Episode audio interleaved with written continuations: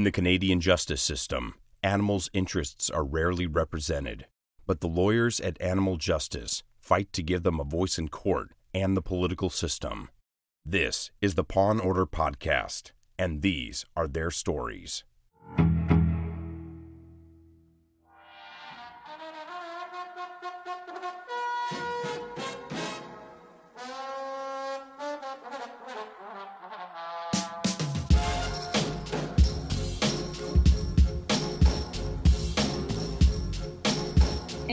Welcome to episode 13 of the Paw and Order podcast. I'm your host, Camille Labchuk, and Peter Sankoff is off this week. He's taking vacation, so we have a special guest host here, Samantha Compa. Welcome, Sam. Hey, Camille, great to be on here. I can't believe you're already at your 13th episode. I know, I can't believe that either. I know, and we say this pretty much every episode, like, how did we get here? But here we are. Yeah, it seems like uh, time flies.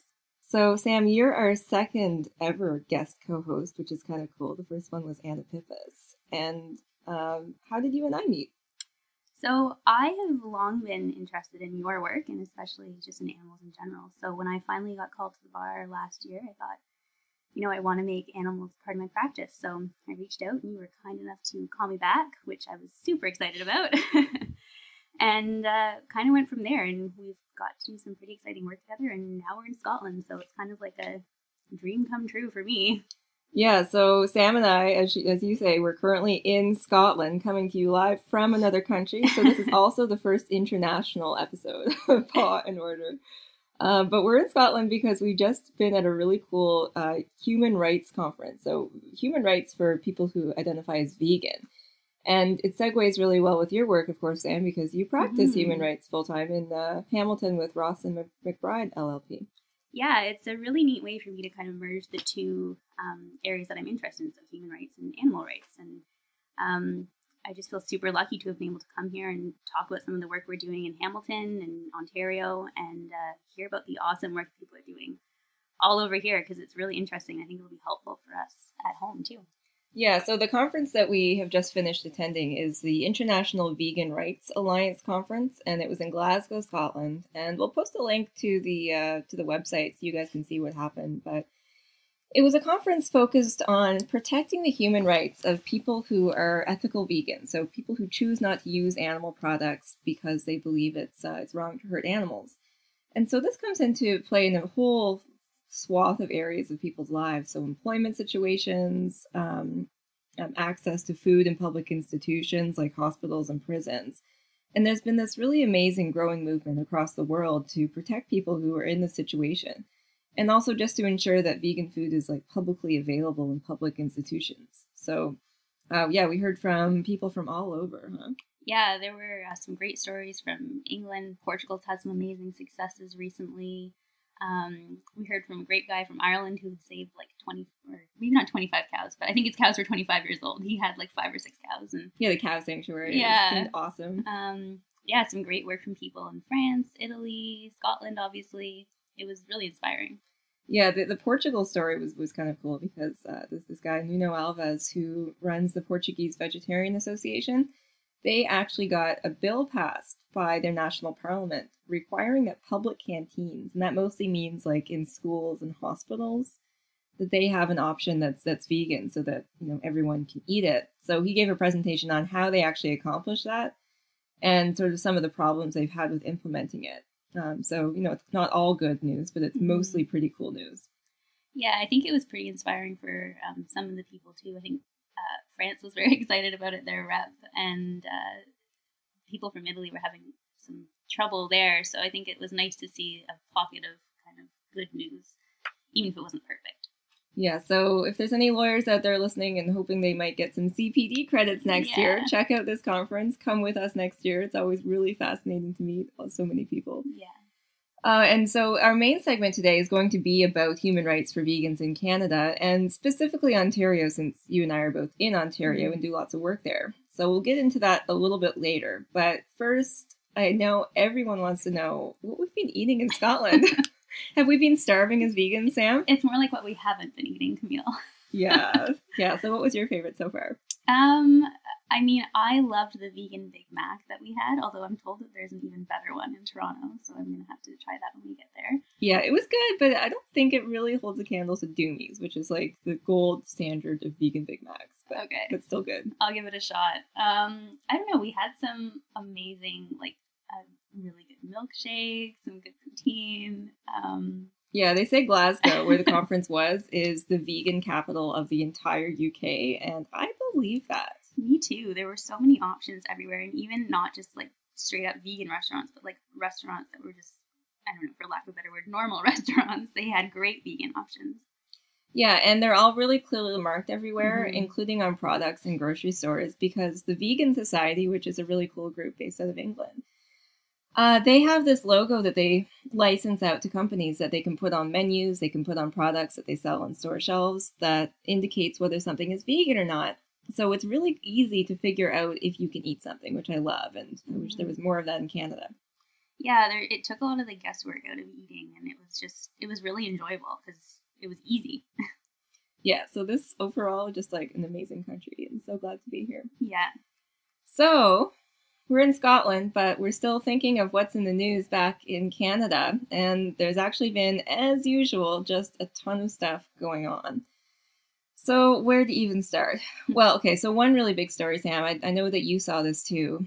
Uh, in British Columbia, there was footage released on CTV, uh, provincial news, extensive footage of multiple egg farms in BC just depicting horrific stuff. There were chickens, hens who'd, who'd been, I don't know how they got outside of the Mhm. battery cages that they were usually kept in, but they were buried like up to their necks in just piles of feces. Uh, it was, it, they were, there were hens with prolapse, which is a very painful injury. It was just sickening.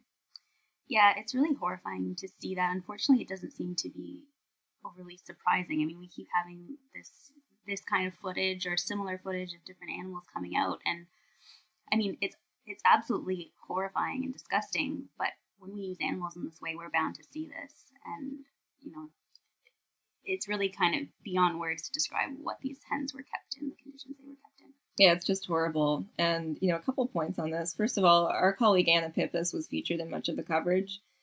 And of course, made some commentary on the state of the law and really pointed out very clearly that the egg industry is an unregulated, uninspected industry. Uh, there's no federal laws protecting animals on farms.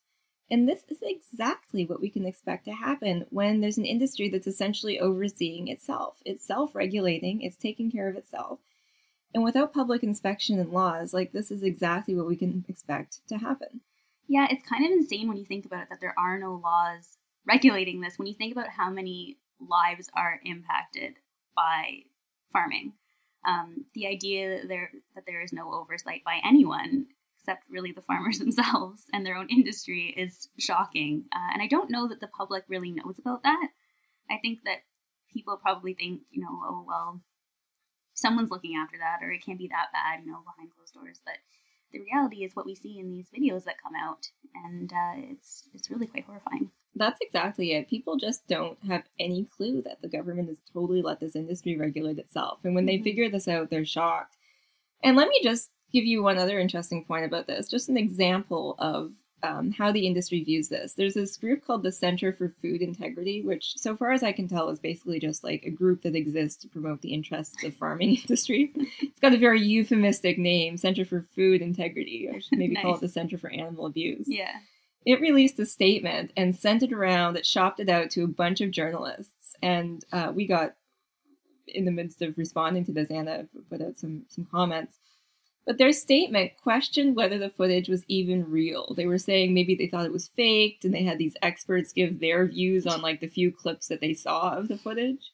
And again this is just a typical response from the industry. They always say the same things when these investigations come out. They're like well we're not really sure if it's real or oh, it's just a few bad eggs for excuse the Terrible excuse the pun. pun. It's Yeah. the really terrible fun.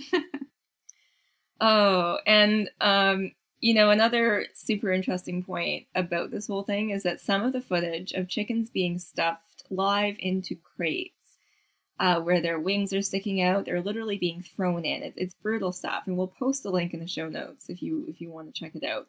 Um, but it ter- turns out that those workers doing that were from Elite Farm Services, which was implicated in this undercover investigation that Mercy for Animals did last year in BC mm-hmm. of just, again, horrific stuff um, done in the, the, the chicken catching industry. So not only is this awful to see this time around, but it's the same company that was involved in the past. And you know what? No matter how many times the industry says this, it's not just a few bad apples. there's there's a more vegan one. it's not just a few bad people. This is systemic in the industry, and this industry cannot exist without cutting corners like this. Like this is the hidden price of um, 10 cent wing night. This is the hidden mm-hmm. price of your cheap omelets. This is the price that these birds pay for those foods. Yeah, I think that's really well put. Camille, you just hit it on the head there. I mean, when we compromise animals for our own um, cravings, I guess, this is what we end up with, right? Yeah, that's right. So, boo to BC yeah. egg farms. In other news, uh, there was a huge development, um, very surprising to a lot of people, with Marineland. Marineland's owner, John Holer, actually died a couple of weeks ago. He was 83 years old. Um, and I understand that his health had been in, in sort of a poor condition for quite some time, but and of course condolences to to Mr. Holer's family. But this truly represents the end of an era. Uh, this was the man who founded Marineland and who was the driving force behind it for its entire 50 some year existence since, the 60s.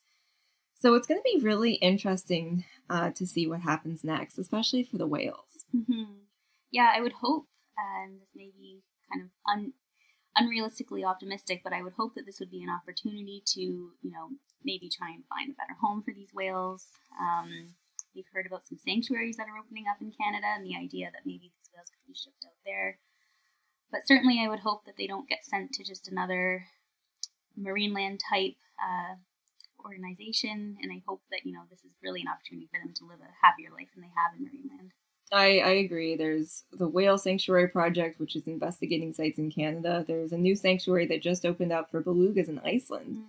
and a couple of uh, belugas from China are actually being being sent there. But right now, what we're hearing is just a whole bunch of rumors that maybe two belugas have already been sent to China from Marineland, and we're hearing rumors about other theme park conglomerates wanting to buy them so they can get access to those belugas. And interestingly, I didn't really full, fully appreciate this, Sam, until mm-hmm. I looked it up. But keeping orcas in Ontario is banned. Mm-hmm. Uh, but there's no law that says anything about importing or exporting, sorry, exporting in particular, an orca who's already there. So Kiska at Marineland could legally be exported to another captive prison.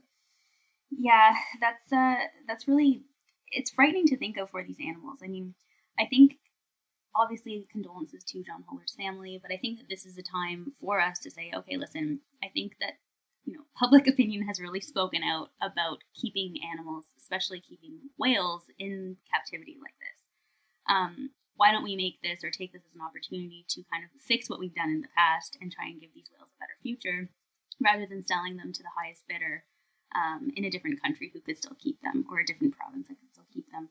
Yeah, um, and you know, notably China, which is the the country most often cited uh, because theme parks are growing over there. They have no animal welfare laws whatsoever, like mm. nothing. Yeah, so I agree. I hope that Marineland sees this as an opportunity to move in a new direction. Like to be fair, we just didn't know back in the '60s how bad it was for them. We didn't understand mm-hmm. that, and now that we know better, I think that we need to do better. Yeah, absolutely, I agree.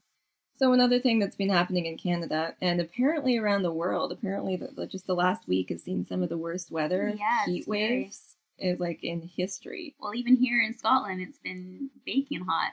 Yeah, everyone that we see here is like, this is crazy. We it's and you know for us it's actually not that hot. It's like mid twenties, but they're saying yeah, it's never been this hot for this long in our memories or lifetimes. Mm-hmm.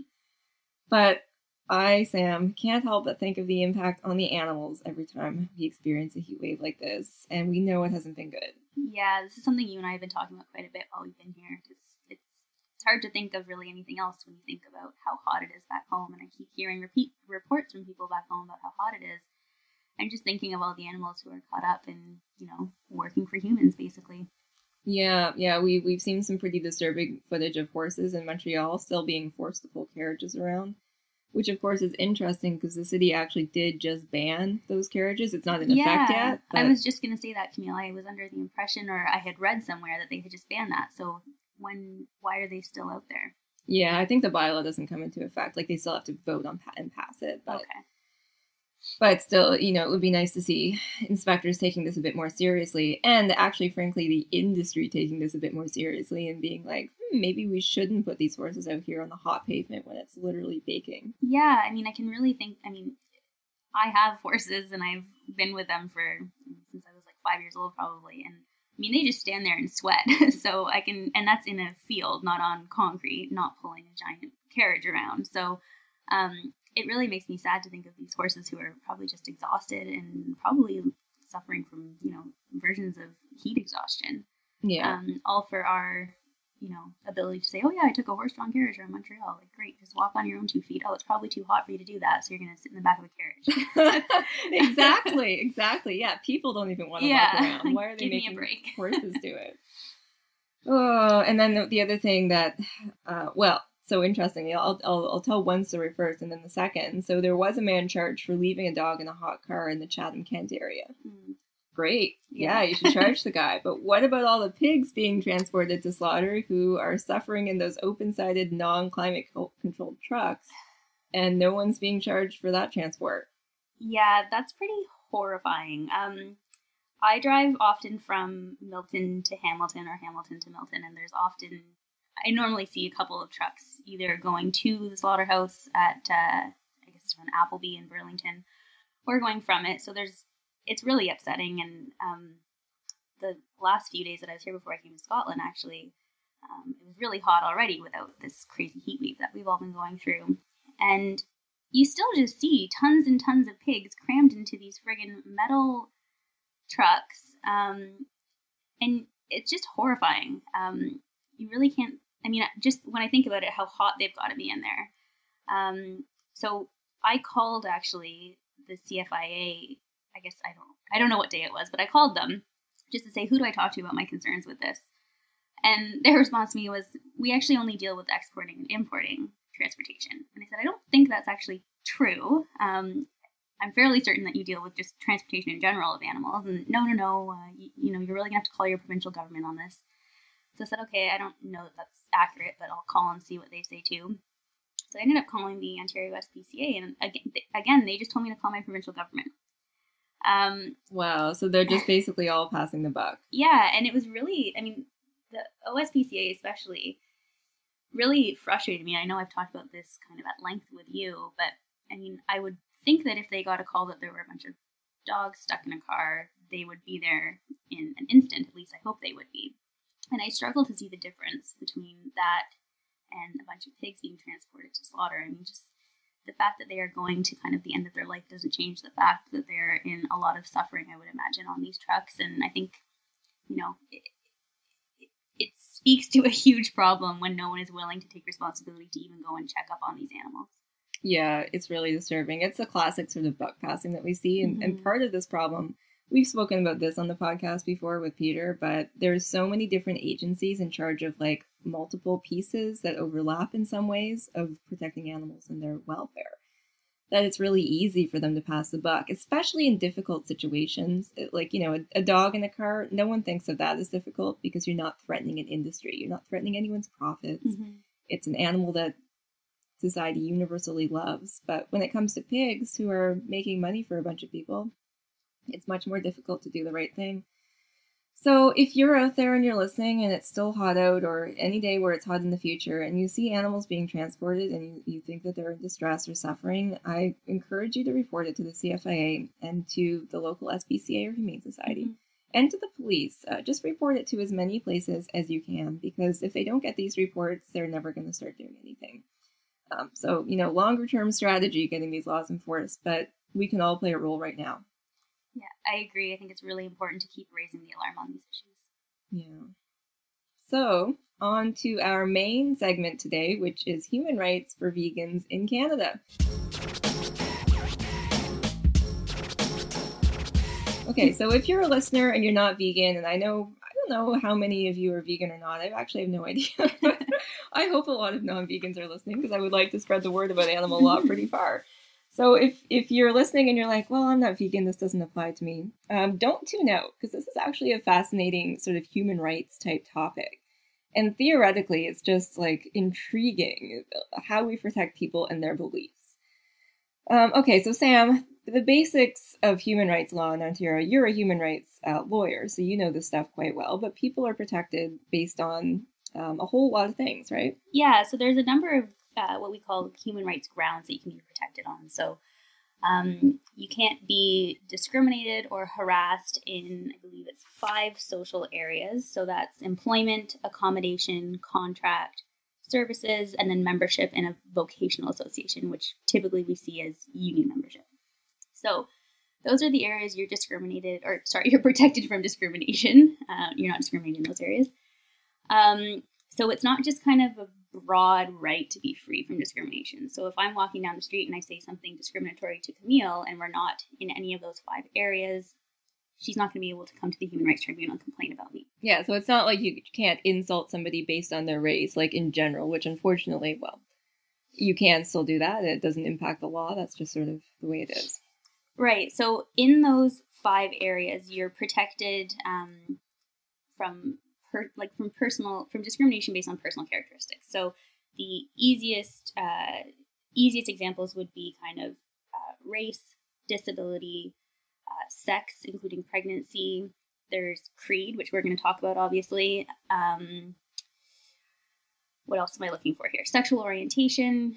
There's a, a fairly lengthy list, um, and you know if you're, say, at work and someone is either discriminating against you directly, so for example, saying, you know, oh, you can't do that because you have X disability, or not accommodating you so that you can do your job uh, in, in a way that kind of accommodates your disability, then you can come to the tribunal and say, hey, you know, my employer isn't doing this, or my service provider isn't doing this, or the person who's in charge of my housing isn't making my home accessible for me. So that's kind of what the tribunal and the Human Rights Code covers. Um, like I say, unfortunately, it's kind of uh, narrow in the areas that it covers and the grounds that it covers. But uh, if you can get into it, then it's a it can be an accessible way for you to kind of get a remedy for uh, any discrimination that you experience. So I first got interested in this whole area in I think the summer of um, 2011 uh, when I was a summer student with Animal Justice, and we heard that the Human Rights Commission of Ontario, which is like basically a policy setting body. It doesn't make laws, but it makes policies about all these protected grounds of, of discrimination. And it tries to provide guidance to employers and service providers and also individuals so they can know like what their rights are if they're an individual and if they're an entity, how to respect other people's rights and, and do things in a way that respect them. So um, animal justice was involved in a case in 2010, I believe, where there was a veterinary student at the Ontario Vet College. Her name was Dr. Anya Yushchenko, and um, she was studying. She was asked to do a number of things over the course of her studies to become a vet. And one of those things was to perform a routine spay or neuter operation on a dog, a beagle named Rainbow, actually. And after she did that, she was told by her, uh, by the authorities in the school that she had to kill Rainbow. She had to, quote unquote, euthanize Rainbow, which I don't like that word because I don't think there's anything kind about killing a healthy dog who doesn't need to die. But Dr. Yushchenko, she considered herself an ethical vegan, and she went to vet school because she wanted to help animals. So being asked to kill an animal for no reason whatsoever was just totally offensive to her, and she refused to do it. So the school actually uh, got quite upset about this and they said, no, you have to. If you don't kill Rainbow, we're not going to let you graduate from the program. So it became a big news story. We got involved. Um, our argument at the time was that her beliefs, as somebody who considers herself an ethical vegan and refuses to participate in activities that harm animals, is protected under this whole heading of creed in Ontario human rights law. So the word creed is interesting, Sam, because it does so the human rights act it says creed it doesn't say mm-hmm. creed and religion which a lot of people sometimes think that creed and religion are maybe the same or maybe slightly different um, ontario is actually the only province that says just creed um, other places usually say religion exclusively or creed and religion or like religious creed There's a whole bunch of different ways they characterize it. But we thought in Ontario that since it just said creed, that means something broader than just religious beliefs that are protected. It also means ethical beliefs that people are entitled to have protected. Yeah, it's interesting that Ontario has left it open to be much broader than just religion. Um, it leaves it open, arguably anyway, and certainly that's what you guys argued, uh, to be more open to kind of conscientious, conscientious beliefs um, and beliefs that aren't tied to any organized religion, which I think is really important for Ontarians because there are tons of people who have, you know, sincerely held beliefs about certain things and they're not necessarily tied to an organized religion, but they are very important to their sense of identity and their community and their, you know, social circles and when some when a belief governs people that strongly, you know, I, th- I think it is deserving of protection. Yeah, so interestingly, the Human Rights Commission decided it would revise its policy based on creed, which again, it's not the law, but it's pretty influential. And their last policy said explicitly that creed does not include anything that's not religion, but the new policy uh, was potentially going to be different. So we got involved in that process. I actually wrote a paper about this in law school and argued that because people are increasingly becoming non religious and holding beliefs and things for ethical reasons rather than religious ones. Um, this was a trend that we have to catch up to.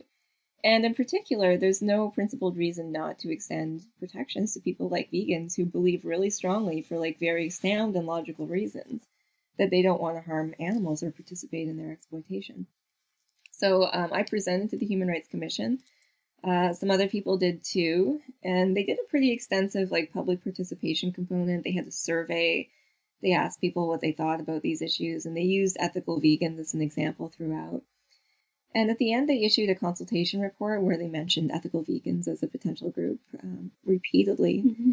And they finally issued the uh, the revised policy in December 2015, and we won. There was there was a, a line in there that said that we could include ethical beliefs, secular beliefs that uh, nonetheless provide like a really important sort of moral guidance for people yeah, I think that was awesome work by you guys. And it was actually interesting when I was doing some research to prep for our presentation in Scotland. Camille's name just kept coming up as kind of the driving force behind this. So it was uh, it was amazing work by her. Well, it's pretty cool. And when we announced that this had happened, like the media hadn't really noticed anything at first, but mm-hmm. we put out a press release, and then things just kind of went wild.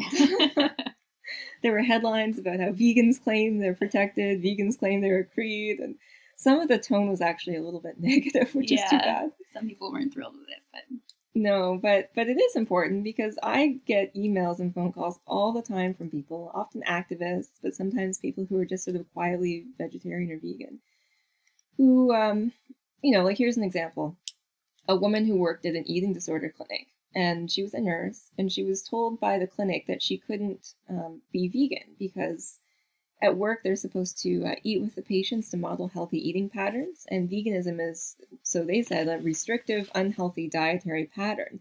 And she's like, well, no, you know, I'm, I'm very healthy. I've got a great relationship with food, and I eat vegan because I care about animals. And they're like, no, can't do that.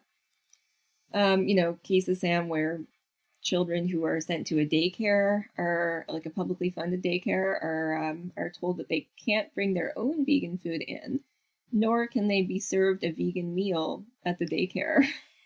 Yeah, I would be interested to know, uh, first of all, what the basis of that decision is not to bring their own vegan food in. I'm not sure where they would. I think it's from. like allergy concerns, like peanuts or things that kids right. are allergic to. But I still, feel like that's something that could probably be accommodated.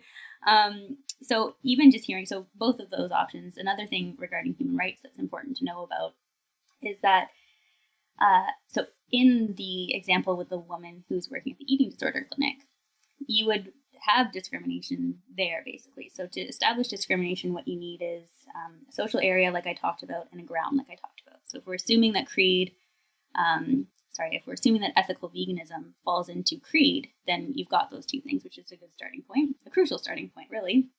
And then you need to prove, in order to prove discrimination, three things. So you need to prove that you identify with creed, and I'm going to talk about kind of the ways that the commission has set out potentially proving that you identify with creed. After that, you need to show that you've uh, experienced an adverse effect. And so, with the eating disorder example, the adverse effect would be saying, you know, you can't really do your job anymore because you're a vegan. So, there you have a direct link. And that brings you to the third thing that you have to prove for discrimination, which is that link. Um, now, once you have that, the next thing to do would be to say, okay, employer, I mean, I think you can accommodate me though. Um, I, what what does accommodation mean? So accommodation in Ontario is accommodation to the point of undue hardship. So that means that employers, service providers, um, housing providers need to work with the individual to find a way to literally accommodate their um, identified ground. So in the case of this woman working in the eating disorder clinic, that would likely be, you know, first of all, there's a procedural and a substantive duty to accommodate. So what I in, in imagine would happen in that case if the employer was following their obligations is they would say, okay, we have these conceptions that veganism is unhealthy and a restrictive diet. In order to determine whether or not we can make this relationship work, we need to actually look into whether or not that's true.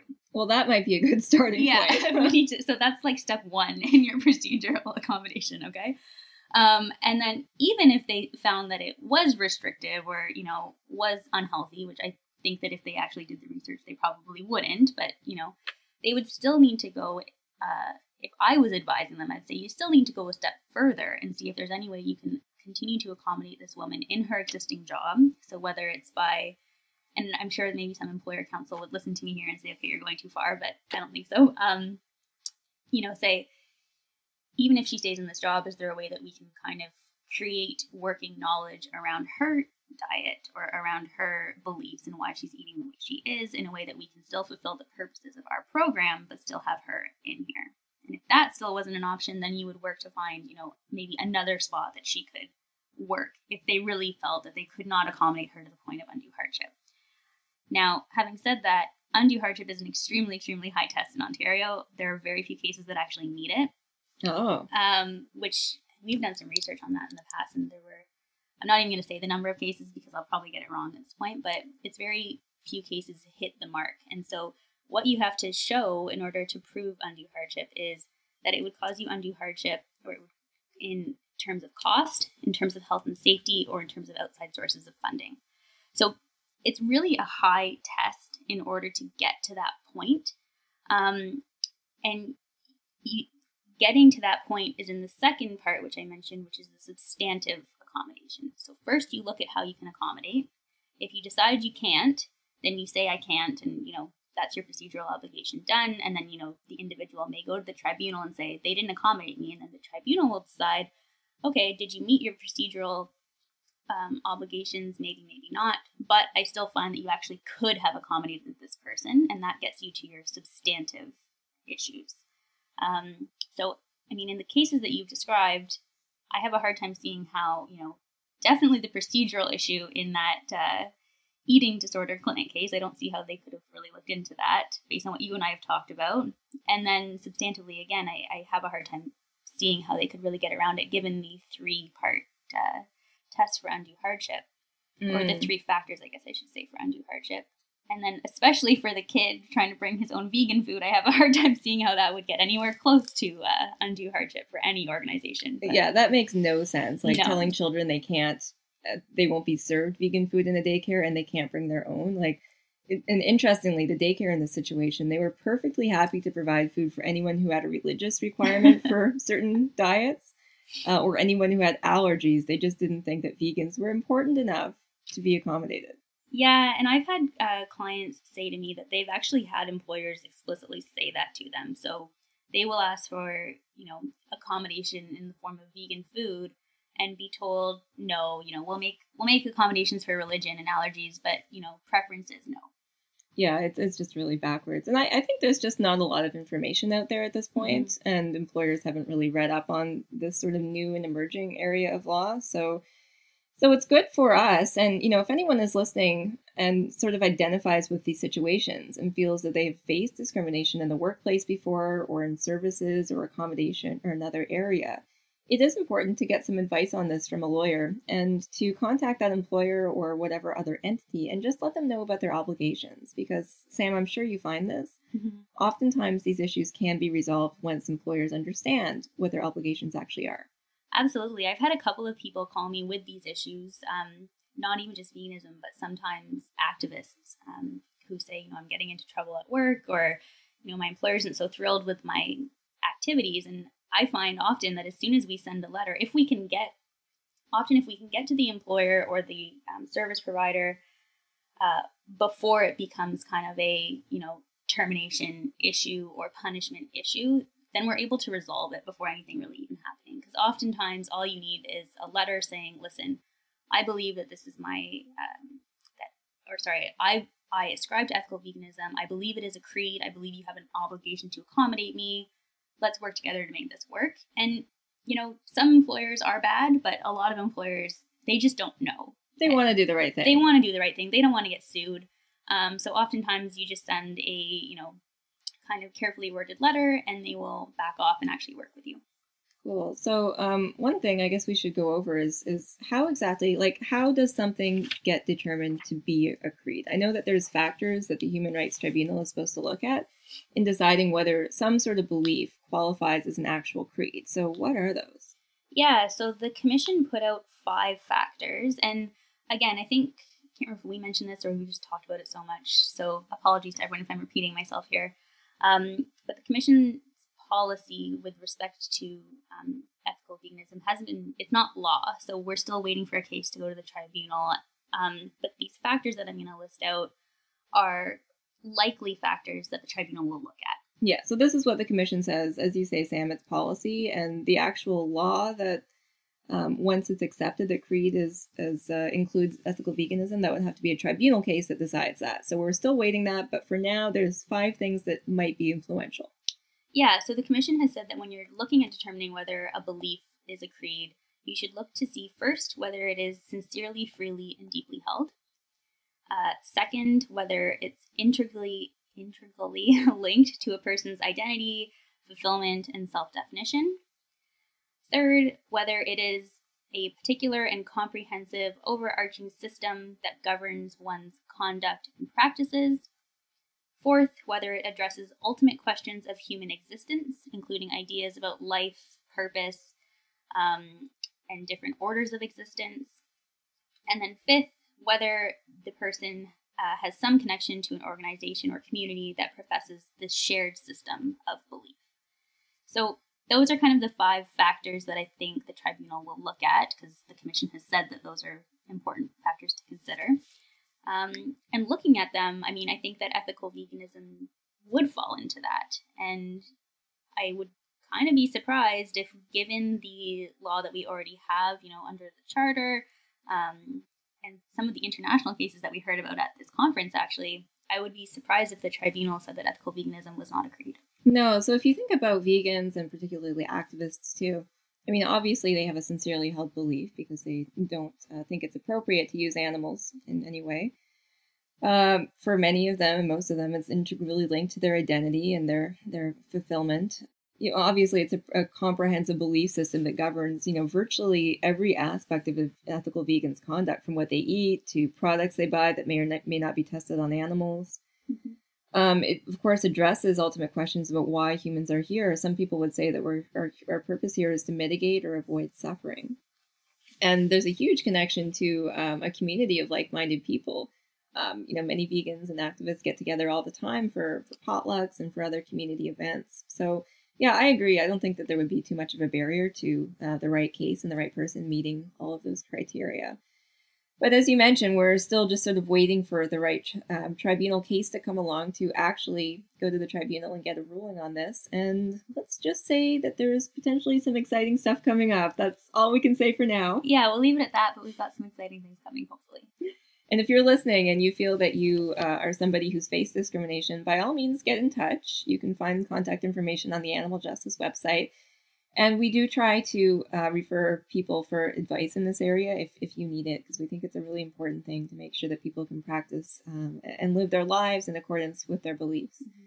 So, Sam, a second ago, you mentioned the Canadian Charter of Rights and Freedoms. And we've been talking right now about exclusively provincial law. And I should note, we were just talking about Ontario. Other provinces may have similar protections based on different things in, in laws. So, if you live in another province and you're listening, um, don't feel like the situation is hopeless because there, there might be something in your province. Um, but there's also the Canadian Charter of Rights and Freedoms, which applies federally. Yeah, so the charter applies to government action in Canada, and um, Section 2A provides freedom of religion and conscience. And there was a case in, was it 2002 or 2001? Yeah, early 2000s. Yeah, early 2000s, um, called Maurice. And he was actually a very fascinating person. Um, he was in prison and he originally was requesting a vegetarian diet for religious reasons. He was a Hare Krishna adherent at the time. Mm-hmm. And then he kind of gave up that faith, but said, "I still, uh, I still want a vegetarian meal. It's still very important to me um, to be vegetarian." And the prison fought him on it, and basically said, "You know, no. Now that you're no longer eating this way for religious reasons, you can, you know, deal with the meat and not get your vegetarian meal." So this guy, self-represented, um, repeatedly kind of grieved this issue to the uh, to the prison, and then he worked his way up to the federal court of appeal. Which is no easy feat Yeah. for a self-represented person, let alone somebody who's in custody. Yeah, I mean, I, I'm really just impressed with his kind of tenacity. Yeah. um, but anyways, so he worked his way up to the federal court of appeal, and the federal court of appeal agreed with him and said, "Yeah, your uh, your freedom of conscience is engaged by this." They didn't do too much of an analysis, which is um, kind of unfortunate, but we're left with the decision which we're happy with, which is that you know vegetarianism and the idea that he should be entitled to a vegetarian meal in prison um, was adopted by the court. So that's actually one of the main cases really on that area. Yeah, it really is the leading case on freedom of conscience right now. It's it's Mhm. just an underdeveloped area of of the law, and it happens to be uh, an area where veganism or vegetarianism, at least, has been recognized as as uh, existing within that um, that section. So that's cool. So that would apply, Sam, to situations like hospitals that aren't providing appropriate food, and we hear that all the time that that hospitals are not providing vegan food. And sometimes don't even have vegan versions of things available, like formula. Yeah, that was an example you were telling me about recently. It actually came up a couple times at the conference too that people in other countries have faced this issue where apparently there just might not be enough vegan formula brands out there. So if somebody can't eat following an operation and, and needs to drink their meals, you would give them formula. And it, it might just be one of those areas where the product isn't there yet. So that's in the area. Uh, hospital food for sure, obviously prison food, but things like school lunch programs as well, if they exist. I know that's not really as a huge thing in Canada like it is in European Mhm. countries, but lots of stuff would be covered by the charter. Yeah, any government action really would be well, any government action is covered by the charter. So um, it leaves kind of a wide open way for people to challenge government action on this basis. Yeah. So so bottom line is that there's lots of protections for people who face discrimination because they're vegan in the employment, service, uh, government context. Uh, so if you feel like you're facing discrimination, by all means get in touch. You can email us on the website, and we'd love to hear from you and try to help you if we can. Heroes and Zeros. Okay, so we're on to what Peter would be sad if I didn't say is everybody's favorite segment, Heroes and Zeros. Woo! Okay, so Sam, we have a pretty cool hero this month. Yeah, it's something that um, I think, well, obviously as animal lovers, we were both very excited to see. So Banff is banning noisy fireworks, um, which I think anyone with dogs or cats or horses or anyone who hangs out with animals would know is a great thing. Um, I know growing up with dogs and horses, they both absolutely hated any time that there were fireworks and often ended up with some very upset stomachs and uh, just very stressed out animals for no real reason. So I'm super excited about that. Yeah, good for Banff. And we see the effects on animals that we live with, like cats or dogs or horses. We don't see the effect on wild animals. And that was what Banff specifically cited. They said, like, look, these animals are you know, potentially dropping from the sky on ma- mass sometimes. Um, horses sometimes have heart attacks. Uh, there's just like all kinds of effects on wild animals that we, we can't even see that are really negative. And all for no particular reason, because you can easily have fireworks that don't make that huge bang. They just blow up in the sky and look nice, but they Mhm. don't scare anyone.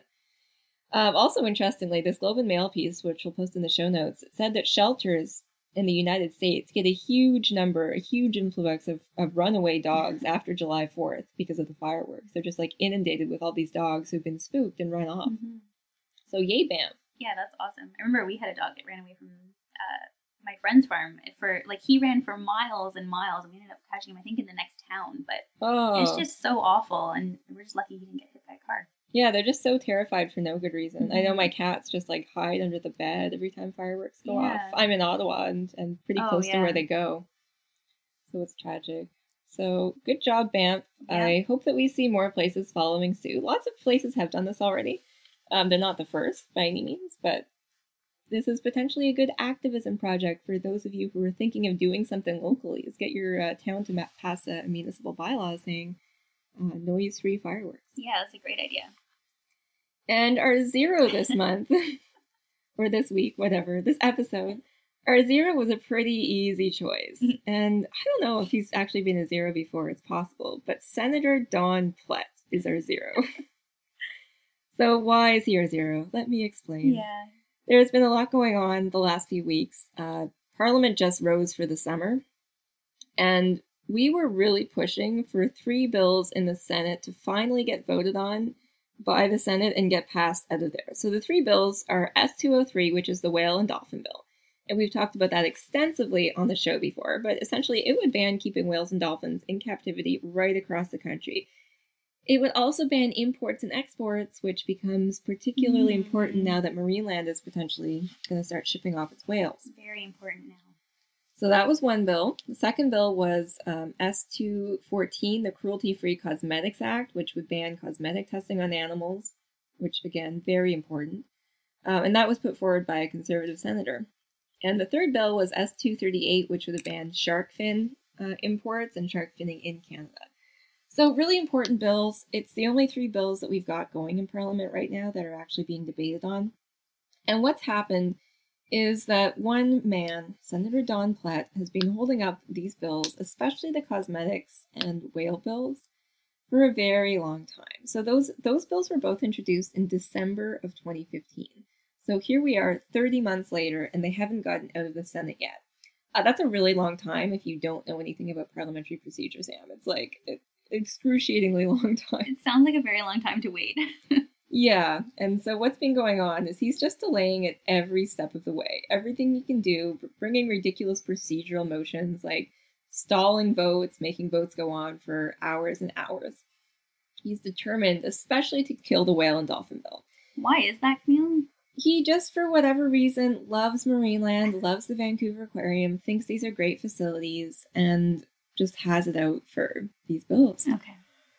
So really frustrating. Uh, so what ended up happening is we held a press conference in um, in Parliament with uh, colleagues at HSI Canada, as well as MPs from all four parties who were saying to the Senate, "Come on, let's just get these bills voted on. We're not even telling you which way to vote, but just like vote on them, please, so we can do our job in the House of. Commons." so we had Elizabeth May from the Greens, Fin Donnelly from the NDP. We had uh, Michelle Rempel from the Conservatives and Nathaniel Erskine Smith from the Liberals. And they all came there with a message just please vote on these bills.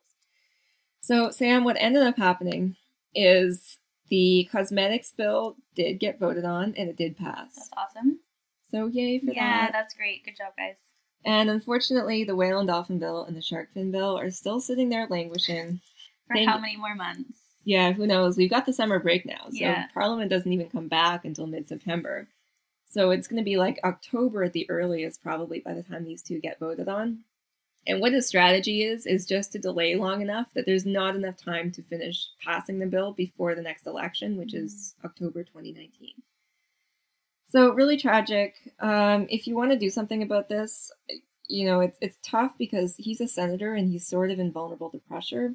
But you could contact conservative leader Andrew Scheer and tell him you don't like these strategies and these tactics, and you think it's undemocratic, and people should just be allowed to vote on bills. Yeah, Camille, how is it that just one person is able to hold this up so much? You know, that actually is a question that a lot of people have been asking. I did an interview on The Current about this, and actually, Don Plett was on after me. I'll, I'll post it. you guys can listen. Um, I didn't think he was very good, but uh, yeah, people are wondering. And it has to do with the Senate's really outdated rules. uh, that let somebody essentially filibuster for a really long time. Uh, the House of Lords in the UK has actually changed their rules to make sure this doesn't happen, mm-hmm. so that you can only like you know just do your job and not do procedural delays forever and ever. Sounds like a good approach to it, considering what we're dealing with right now. Yep, yep. So Don Plett's are zero. Probably not the last time either. okay, well that's it for this episode. Thank you guys for tuning in. Thank you, Sam, for being here as a guest host. Thanks so much, Camille. That was so much fun, and I really appreciate you asking me to uh, to join in. And I'd love to come back. It was so much fun. Well, I think we may have uh, an update at some point on some of the cases we're hinting at. So let's stay in touch. Yeah, awesome. We'd like to thank all our listeners for tuning in. Please, a reminder you can subscribe to the Paw and Order podcast using iTunes, Stitcher, Google Play, or your favorite podcatcher. And please, please leave us a rating and a review, which helps us reach more people. You can also share the podcast so that others have the opportunity to listen to it. And we always welcome donations to Animal Justice, which makes Paw and Order possible. You can find me on Twitter at, at Peter Sankoff, on Facebook at uh, Professor Sankoff, and at my website, petersankoff.com. And you can find me online on Twitter at, at Camille Labchuk, same handle on Instagram. And we always enjoy Twitter conversations about the show or any other animal law or political topics. And finally, thank you so much to our producer, Shannon Milling. See you next time on Order.